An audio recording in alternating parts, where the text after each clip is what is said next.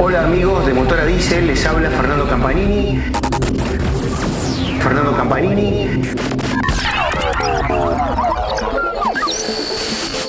Hola amigos de Motora Diesel, les habla Fernando Campanini. Estamos inaugurando unos nuevos podcasts sobre tecnología y seguridad en el transporte. En el día de hoy les comentaré sobre los nuevos motores Cummins agnósticos. El motor de combustión interna no ha muerto. Días atrás, la empresa americana Cummins o Cummins anunció que va a seguir produciendo motores de combustión interna y en este caso bajo una nueva tecnología que ellos la llaman como motores agnósticos. Esta tecnología va a permitir que los motores de combustión interna sigan funcionando. ¿Y en qué consiste básicamente? En utilizar las actuales plataformas de los motores Serie B, Serie L y Serie X, los cuales van a poder permitir quemar diésel, gas, o hidrógeno.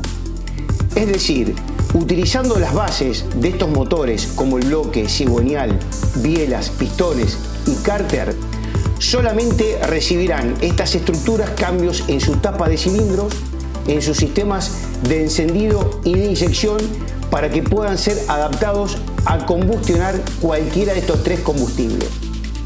Este es un avance muy importante ya que es una chance más a que los motores de combustión interna sigan siendo utilizados en el mundo por por lo menos 20 años más. ¿Por qué? Porque esto va a permitir que aquellos países donde no tengan la infraestructura suficiente para implementar el uso de vehículos eléctricos o con pila de combustible alimentada por hidrógeno, podrán sacar al mercado camiones impulsados con estos tres tipos de combustible y el consumidor lo que hará conjuntamente con cada país optar por alguno de estos combustibles, diésel, gas o hidrógeno.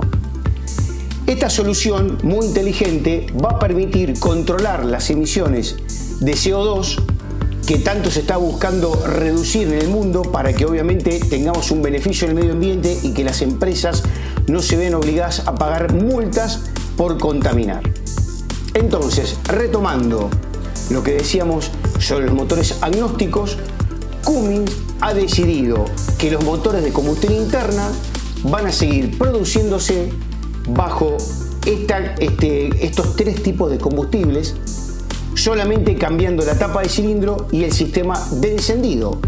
Es decir, en el caso de los motores diésel tendremos motores de ciclo diésel por una combustión por compresión, en el caso del gas, en el caso del hidrógeno ya tendremos sistemas de combustión de ciclo Otto, donde por, por, intermedio de chispa y de un encendido que se le va a agregar al motor, estos podrán combustionar estos combustibles que tienen muy bajo impacto con la contaminación, tanto el gas, que es muy, bajo, muy poco contaminante o de muy baja contaminación, y en el caso del hidrógeno, obviamente tiene prácticamente nula contaminación, ya que por el caño de escape del motor lo que saldrá es vapor de agua.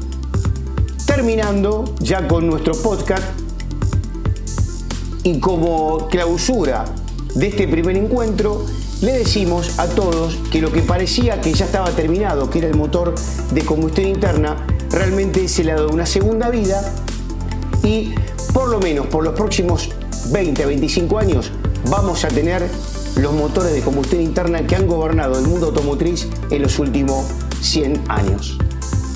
Gracias por escucharnos. Hasta la próxima con un nuevo podcast y sigamos con más Motora Diesel.